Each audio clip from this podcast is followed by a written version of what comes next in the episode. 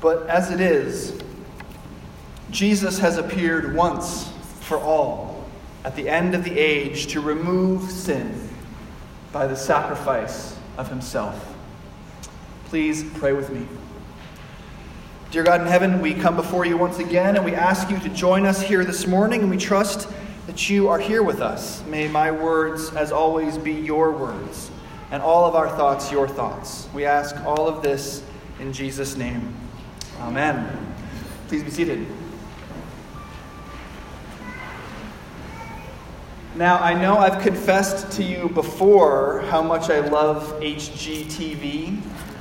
I should say how much I loved HGTV because now we've done the 21st century thing and we've cut the cord, and I no longer have HGTV. No more Property Brothers. No more Property Brothers at home on the ranch. No more buying and selling with the property brothers.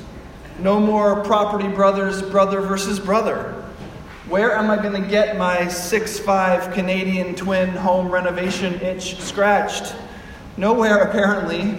But I did love the Property Brothers. I loved watching those shows. The part of them that I never really got into, though, was at the very end when the house was all done and the giant truck from Wayfair.com would show up with all the furniture. It turns out I don't care so much about the furniture. I care about the vaulted ceilings, the walk in closet, and the cabinetry in the kitchen, not the chest of drawers in the bedroom, the ottoman in the family room, or the giant letters that spell the word eat in the kitchen.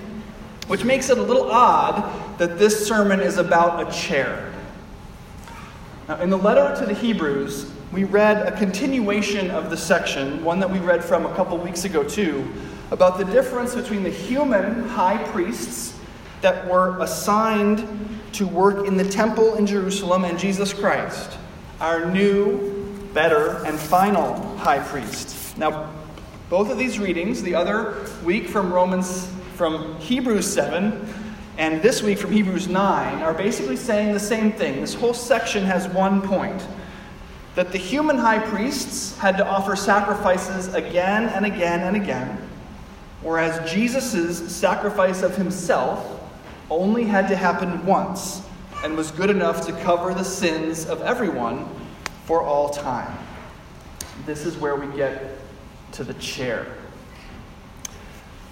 Beginning in Exodus 25 and continuing for several chapters, Moses describes what the tabernacle should look like. If you don't know what the tabernacle is, the Israelites have recently received the Ten Commandments from God and they want to care for them properly. There was no temple yet, no central place for Hebrew worship, so the tabernacle, which means residence or dwelling place, was set up to care for the tablets and to help mediate the people's relationship to God It had a pretty simple layout. The innermost area, you've probably heard this one, called the Holy of Holies. And this is where the Ark of the Covenant rested. And this area was set apart from the rest of the tabernacle by a veil. And in the room outside the veil, outside the Holy of Holies, which was simply called the Holy Place, there was a golden lampstand and a table holding something called shew bread or show bread. This is special bread that was required to always be in the presence of God. Also, in this holy place was a golden altar of incense. So, imagine the furniture in the tabernacle. We have the ark, we have a veil, a lampstand, and a table. Normal household accoutrements, except for one thing there's no chair. There's nowhere for the priests to sit down. I was watching a television show recently about the appalling working conditions at Amazon fulfillment warehouses. Um, they interviewed several workers who claimed that their work quotas were so onerous and their filling of those quotas so tied to their continued employment at Amazon that they felt they couldn't take bathroom breaks. In other words, to keep their jobs, they had to go to the bathroom in empty soda cans as they filled my order for self drilling drywall anchors and gluten free communion bread. So each employee at an Amazon warehouse carries a little handheld computer on which new orders pop up, along with an allotted time in which they have to fill that order. And the worker basically literally has to run to grab the item before their allotted time runs out or face the consequences. And as soon as one order is filled, the next one pops up. On and on, never ending for hours. That sounds exhausting. But do you know what piece of furniture is most assuredly missing from an Amazon fulfillment warehouse? That's right, a chair. There are no chairs because there's no need for a chair, because the work never ends. And the same is true in the tabernacle and in the temple. The same is true of life in the realm of the law. The work never ends. Consider your life.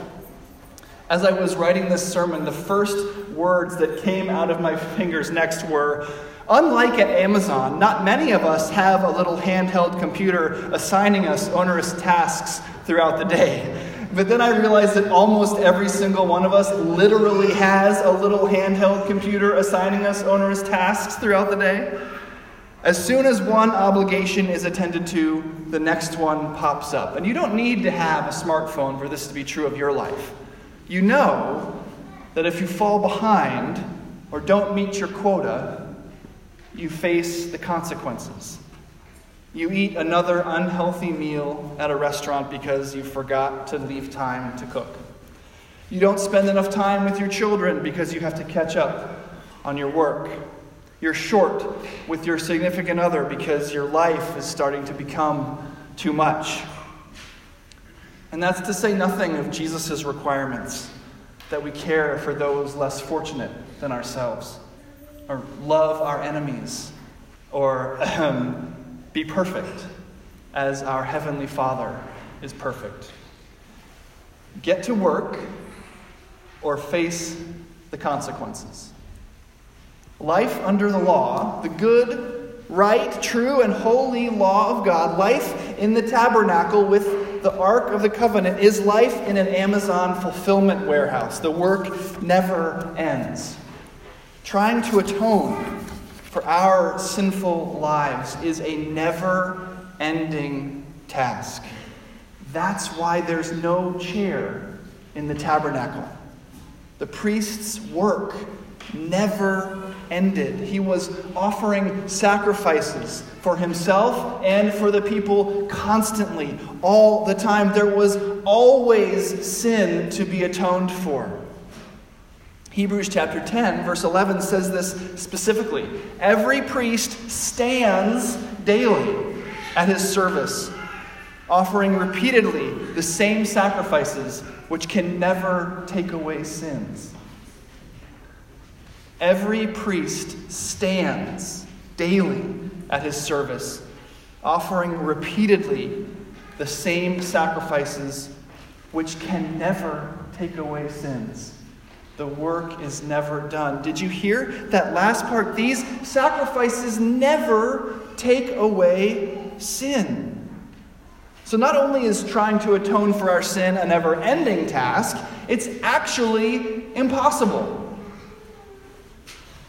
Martin Luther, the great reformer, was talking about this when he said that the quest for glory could never be satisfied.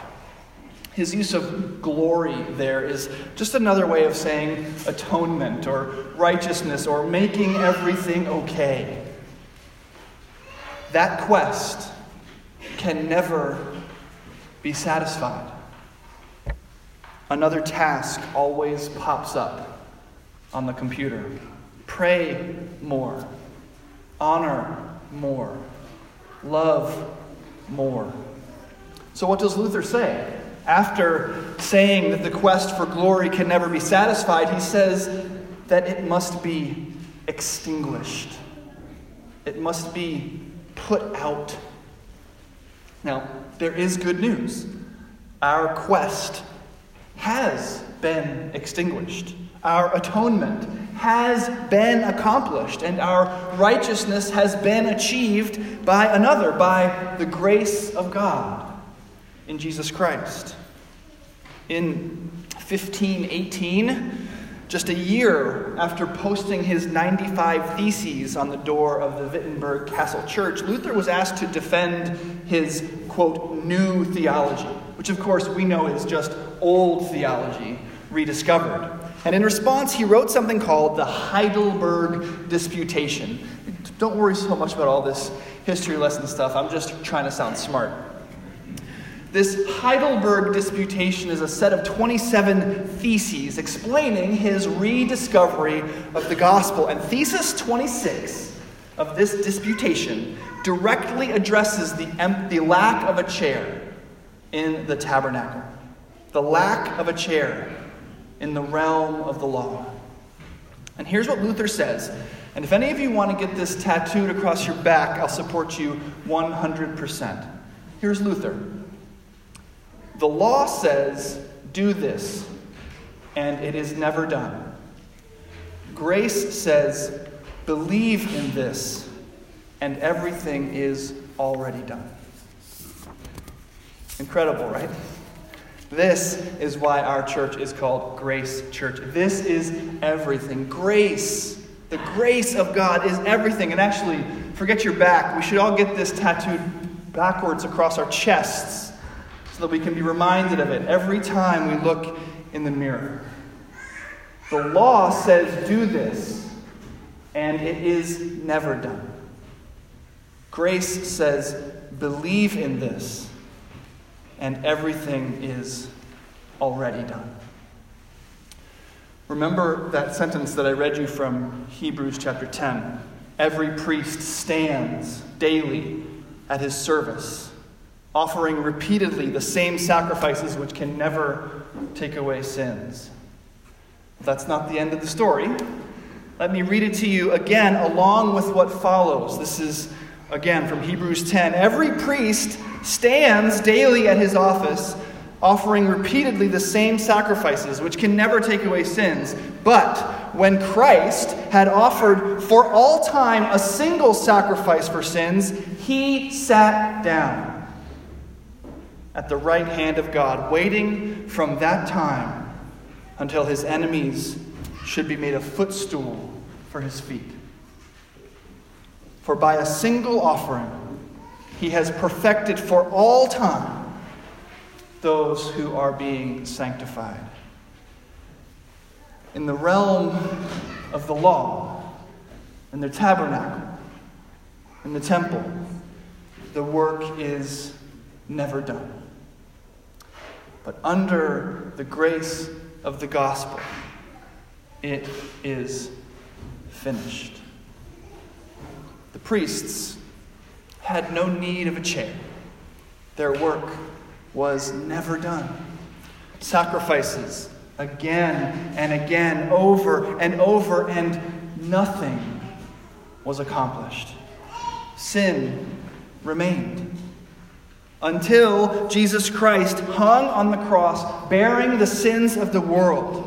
He shouted, It is finished, went to hell, defeated death, joined the Father in heaven, and then he sat down. His work for you was done. And so it is forever.